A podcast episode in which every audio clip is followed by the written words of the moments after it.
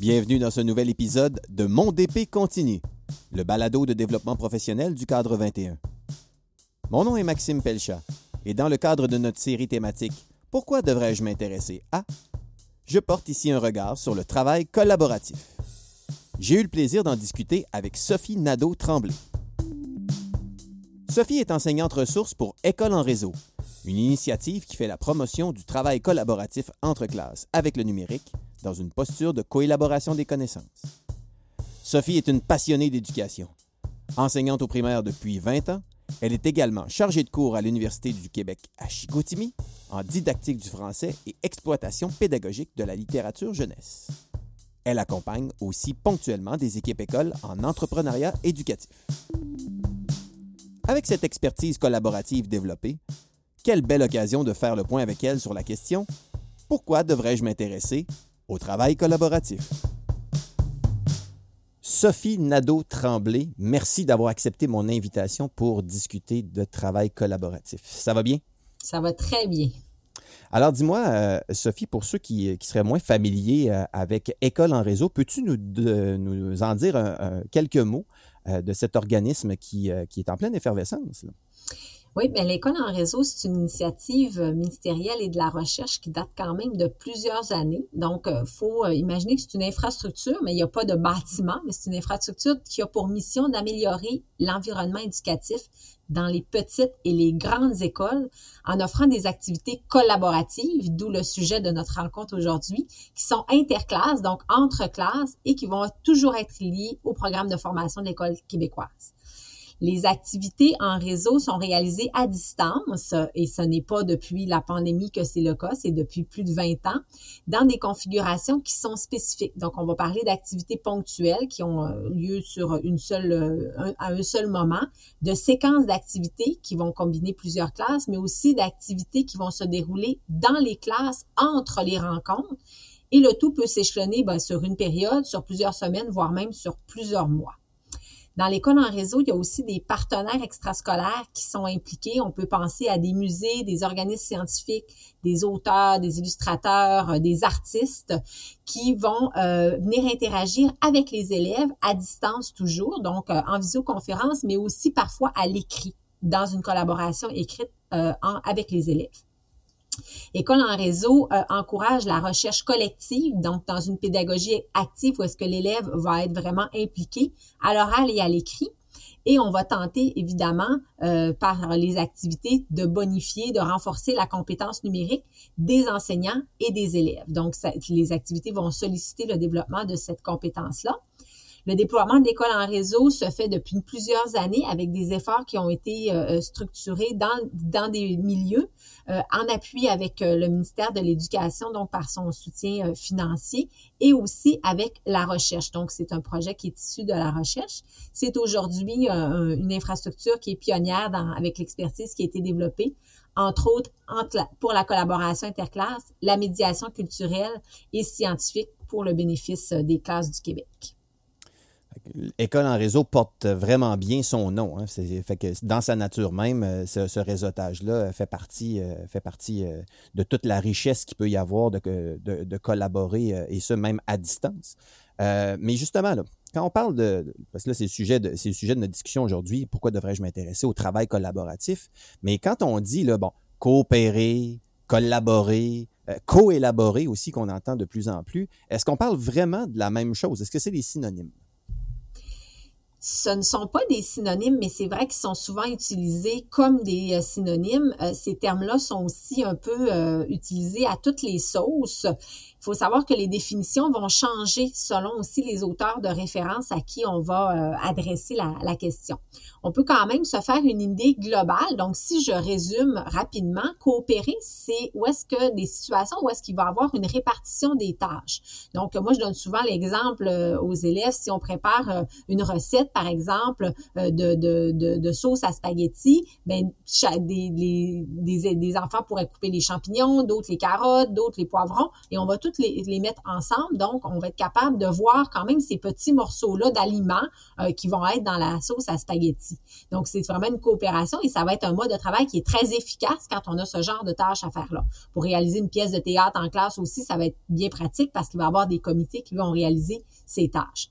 La collaboration, pardon, elle amène vers un but commun. Donc, oui, un peu comme la coopération, mais vers un but commun où est-ce que la définition des tâches ne sera pas ciblée. Donc, on va vraiment tout le monde travailler ensemble vers ce but commun-là. Donc, si on a une, une recherche à faire sur un animal, sur un sujet, on va aller voir tout le monde dans des livres différents, ce qui va nous être apporté comme contenu. Donc, qu'est-ce que l'animal mange, où est-ce qu'il habite. Ensuite, on va le mettre ensemble. Donc, on va comparer. Chacun va avoir lu un livre, va avoir eu une tâche, mais sauf qu'on va mettre ensemble nos apprentissages et là, on va déterminer notre, connaissance. Alors, il, y a, moins de, distinction entre ce que l'apport de chacun. La coélaboration, elle, ce qu'elle amène, c'est une création collective de connaissances pour une communauté d'apprentissage. Donc, ce n'est pas la production du groupe de travail, mais c'est vraiment ce que la, la, nouvelle connaissance qui va avoir été réalisée par le groupe. Donc, l'importance de l'apprentissage qui sera collectif et qui va être démocratique aussi, donc qui va être accessible à tout le monde, pas juste à la communauté qu'on va même ouvrir. Dans ces termes-là, il faut pas voir la euh, coopération, la collaboration et la coélaboration comme compétiteurs. Donc, euh, il faut les voir plutôt comme des compléments. À certains moments d'activité, c'est plus à propos de mettre les élèves en coopération, donc de choisir ce mode de travail-là. Alors que dans d'autres situations, la coélaboration est de grandement préférable pour justement faire cheminer et aller plus loin vers notre réflexion et notre apprentissage collectif.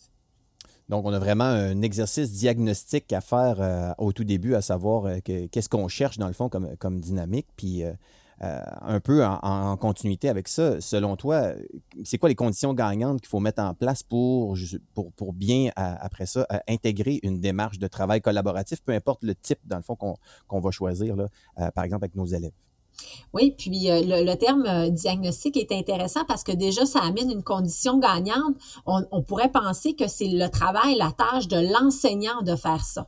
Euh, mm-hmm. de ce diagnostic-là, alors que ce n'est pas le cas lorsqu'on entre dans une perspective de collaboration, de collaboration principalement, euh, et même de coopération, il faut d'entrée de jeu impliquer les élèves. C'est tout aussi le sentiment de, de, de, de contrôle de la tâche hein, qui, euh, qui va être lié. Donc, une des conditions gagnantes, c'est ça, c'est que au niveau de l'enseignant, il y a un rôle et une posture qui, sera, qui seront différentes à adopter. Donc, de se placer nous-mêmes comme enseignants dans une posture d'apprenant est une condition euh, essentielle pour euh, euh, la, la, la, réussite de toute forme de travail collaboratif. On se place dans une position où on cherche avec nos élèves où est-ce qu'on va les guider, mais sans les restreindre où est-ce qu'on va être organisé? Donc, on va planifier avec eux des tâches, on va planifier des étapes de travail, mais on va demeurer ouvert et souple à d'autres formes et à d'autres orientations que pourrait prendre cette collaboration-là.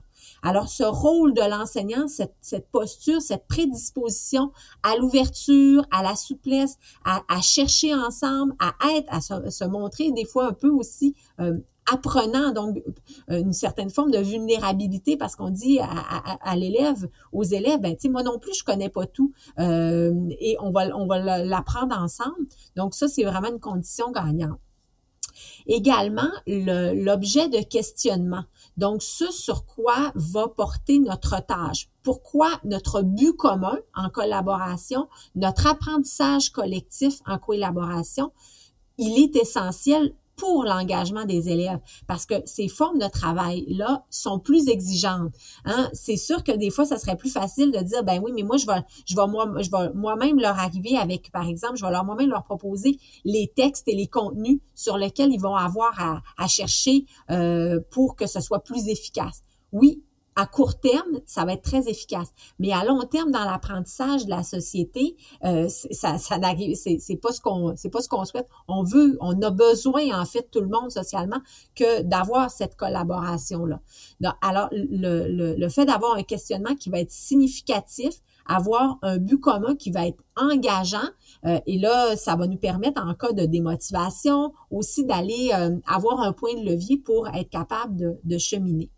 J'ai parlé du rôle de l'enseignant, mais je parle aussi de la posture de l'élève, parce que l'élève a aussi un rôle à jouer, et c'est peut-être ça sur quoi c'est le plus euh, difficile.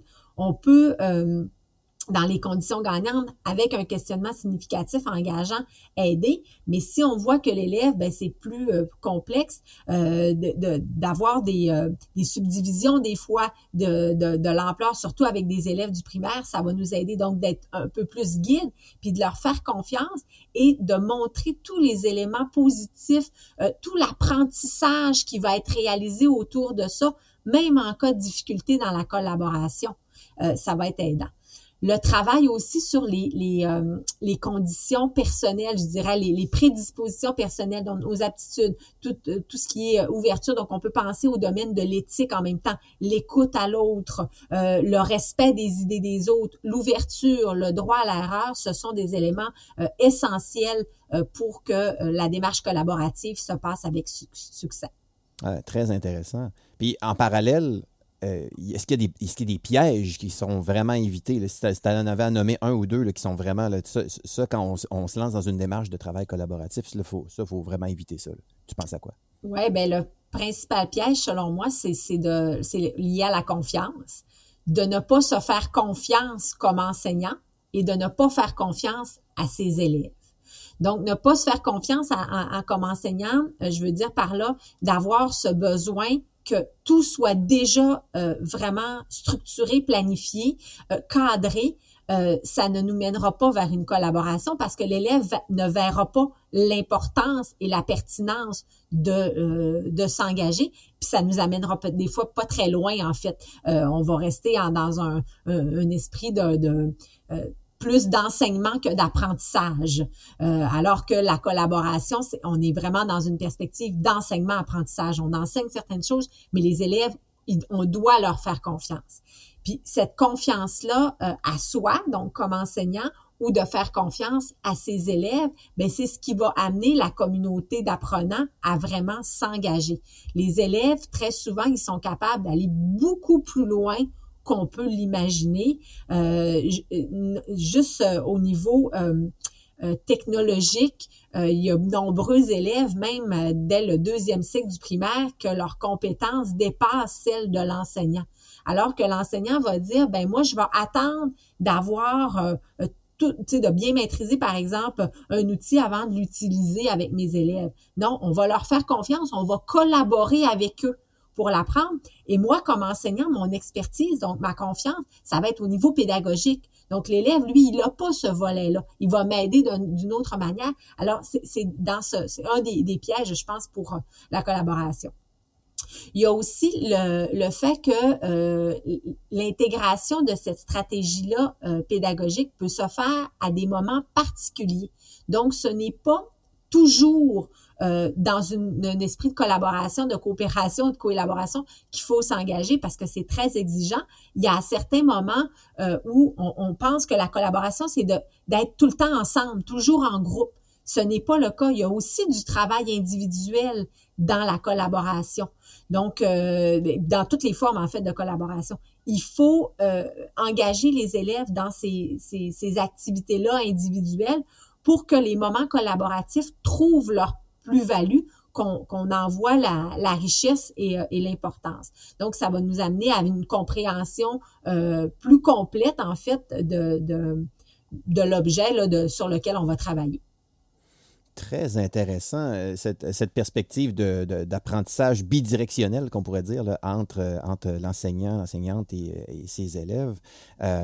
Et à ce moment-là, si on a pointé de, de, façon évidente des quelques compétences qui sont vraiment mises à l'avant-plan lorsqu'on lorsqu'on se lance dans une, dans une démarche de, de travail collaboratif avec ses élèves, euh, tu penses à quoi de ce côté-là?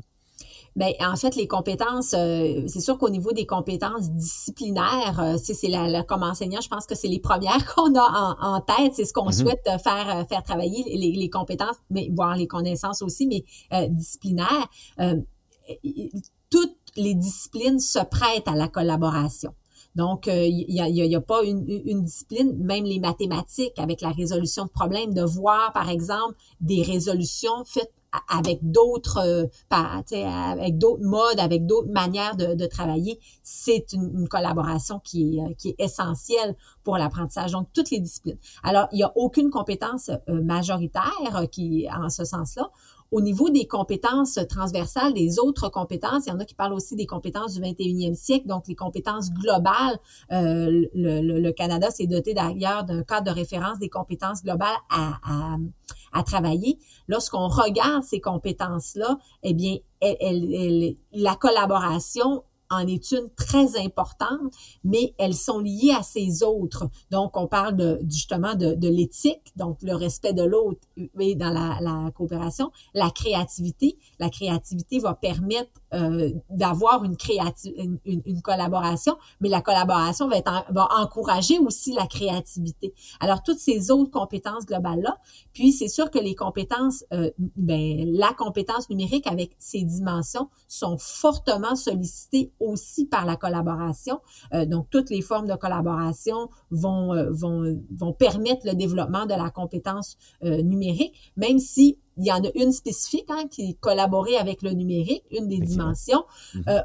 Lorsqu'on regarde l'ensemble des dimensions, ben, on, voit que la, la, collaboration va transcender un peu comme l'éthique finalement, va transcender à, à, l'intérieur de, de ces autres compétences et dimensions vraiment intéressant. Cette, euh, c'est aussi là, on pourrait quasiment dire encore une fois de, de, de, lien bidirectionnel entre la collaboration et les autres compétences qu'on, cherche à développer et qu'on cherche à développer avec les élèves, mais qu'on cherche à développer aussi soi-même, peut-être même dans une posture de, développement professionnel.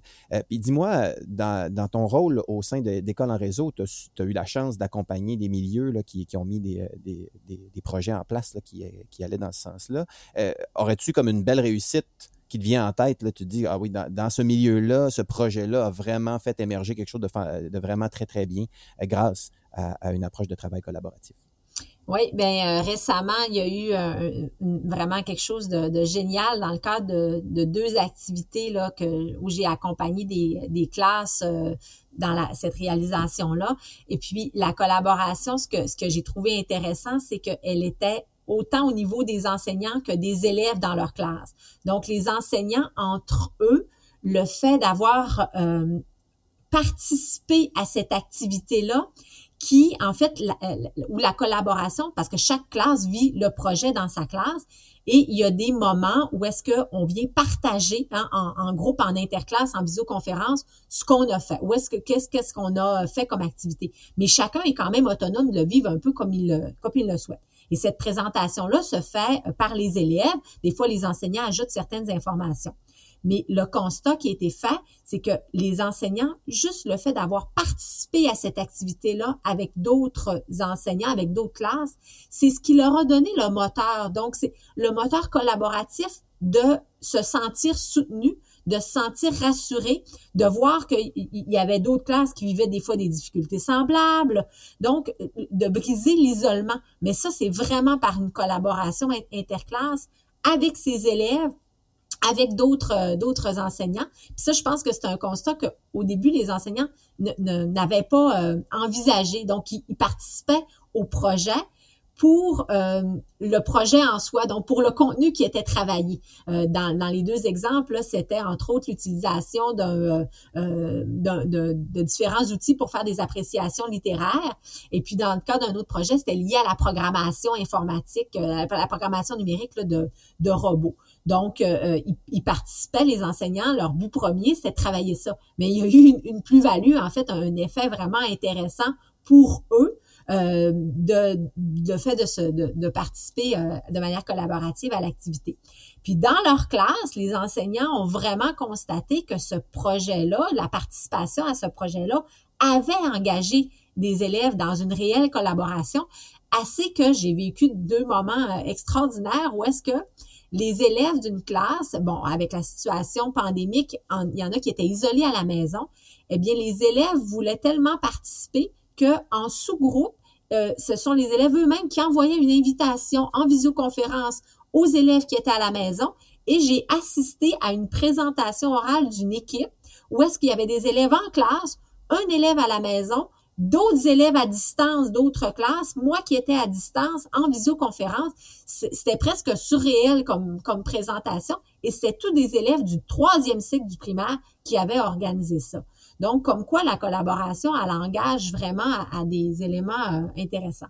Puis une autre activité, une autre belle retombée là, que, que j'ai vue, c'est que justement la souplesse de la forme collaborative, donc de pas d'avoir une attente précise, a amené des classes à dépasser finalement ce qu'ils avaient initialement envisagé. Moi, j'ai présenté un outil avec une manière de l'utiliser, mais j'ai dit aux classes, utilisez-le comme, euh, comme vous le souhaitez. Eh bien, les élèves, avec leur collaboration puis avec l'enseignante, sont arrivés avec trois résultats, mais vraiment complètement différents de l'utilisation de ce, ce même outil-là. Donc, c'est vraiment de montrer la richesse finalement de la collaboration, de la collaboration qui vont nous amener plus loin que ce qu'on l'avait imaginé euh, au départ. Vraiment intéressant. Euh, et, je trouve que ces exemples-là euh, démontrent bien même, le, je pense, le concept même de l'organisme école en réseau et de hein, que c'est pas juste un concept, que c'est vraiment quelque chose qui se vit là, sur le terrain, puis que effectivement les derniers mois, les, deux dernières années euh, du contexte pandémique ont pu nous, nous, nous le prouver qu'il y, a des plus-values concrètes dans le fond qui sont là et qui peuvent vraiment aider puis à faire, faire autrement, aller plus loin, avoir des, comme tu disais, des, des, des retombées un peu inattendues puis vraiment peut-être même supérieures ce qu'on pensait au début. Très intéressant. Euh, pour terminer, euh, Sophie, euh, parce que École en réseau a travaillé il n'y a pas longtemps avec, avec le cadre 21 pour élaborer une, auto-formation qui s'intitule Travail collaboratif, qu'on peut aller retrouver hébergé sur cadre21.org. Mais toi qui as les deux mains là-dedans au quotidien, est-ce qu'il y a d'autres ressources auxquelles on pourrait penser pour, pour aller s'inspirer euh, de bonnes pratiques, de bonnes stratégies, puis peut-être même de, beaux projets, de belles réussites au niveau du, travail collaboratif. Oui, ben, moi, je pense que la, première ressource, là, ce sont euh, ben, des collègues qui soient dans la même école, qui soient dans le même centre de service scolaire ou ailleurs au Québec. Le fait de se trouver quelqu'un, une autre classe, quelques classes avec qui se lancer dans une activité, c'est la première ressource. Puis c'est une ressource, en fait, qui est inépuisable ou mhm. presque parce qu'il va toujours avoir des gens qui vont vouloir euh, travailler euh, avec eux. Donc, euh, quand on, pense à, ressources, des fois, on pense toujours à un élément financier ou avec... Mais là, on n'a on a pas besoin de ça. On a simplement besoin de se réseauter. Donc, de travailler avec quelqu'un, c'est déjà, je pense, la première ressource à laquelle on peut, on peut penser. puis, ben, c'est sûr que sur l'école en réseau, euh, si vous vous inscrivez à une activité en réseau, vous allez connaître des, collègues, vous allez vous euh, euh, découvrir des, personnes avec qui vous allez avoir le goût de, poursuivre cette collaboration-là. Et des fois, la collaboration, c'est vraiment juste à l'intérieur même d'une école ou d'un centre de service scolaire. Donc, on, peut aller tirer une, une, grande richesse de ces, de ces partenariats-là qu'on va établir. Une autre proposition que j'aurais peut-être à faire, euh, c'est d'orienter vers euh, les parcours numériques. Donc, euh, avec École en réseau, on a développé en partenariat avec le, plan d'action numérique puis la direction des ressources didactiques au ministère ce qu'on appelle des parcours numériques. Donc, ce sont des activités qu'on propose de manière autoportante dans le sens où le, contenu est déjà proposé, c'est très ouvert et il reste à l'enseignant finalement à se trouver une classe avec qui vivre cette activité-là ou des classes avec qui vivent cette activité-là. Donc, ces ressources-là sont assez bien structurées euh, pour euh, s'initier au travail collaboratif parce que la collaboration entre classes et même à l'intérieur de la classe va exiger euh, une, une manière de travailler dont le qui fait quoi, euh, donc à quel moment on se rencontre, pourquoi on va se rencontrer euh, en visioconférence, qui va être qui est pas nécessairement intuitif, tu sais, qu'on n'a pas appris, qu'on n'a pas vécu quand on était nous-mêmes élèves et puis dans, dans, les dernières années. Donc, en travaillant comme ça, ça peut être aidant. Et ces activités-là sont aussi offertes en cours d'année. ces parcours numériques sont aussi offertes en cours d'année dans école en réseau. Donc, dans les activités, là, euh, vous allez les voir euh, très facilement en vous inscrivant euh, à l'infolette ou sur les différents médias sociaux le fait aussi de faire appel des fois à, des le conseiller pédagogique ou à l'équipe de l'école en réseau pour dire, ben moi, j'aimerais ça travailler sur tel sujet. Est-ce que vous pourriez m'aider à me, à me réseauter? Ben ça, ça va nous faire plaisir toujours d'être d'être là pour vous. Alors, c'est les ressources que je proposerais, je dirais, là, pour nous permettre d'aller un peu plus loin et surtout de s'engager, de, de, de, faire un premier pas vers cette collaboration-là interclasse. Se faire confiance, hein? ça, revient à ce que tu disais un petit peu tout à l'heure. Mot de la fin, Sophie, pourquoi devrais-je m'intéresser au travail collaboratif? Ben, c'est très simple. La collaboration, elle est partout.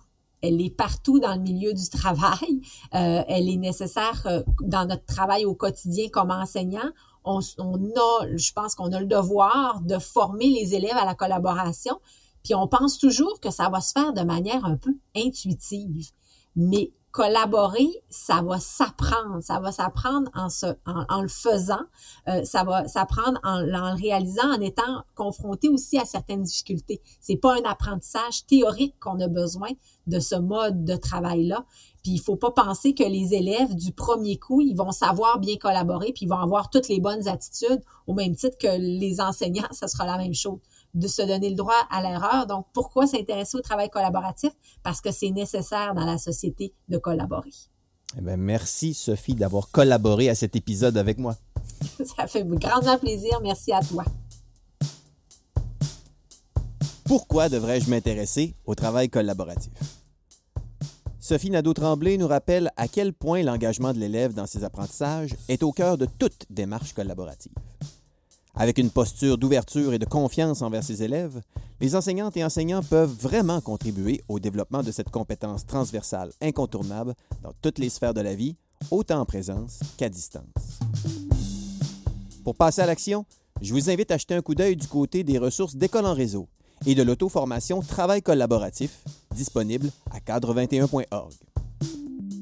Abonnez-vous à notre infolette et suivez-nous sur les réseaux sociaux pour connaître nos nouveautés dont les prochains épisodes du balado Mon DP continue.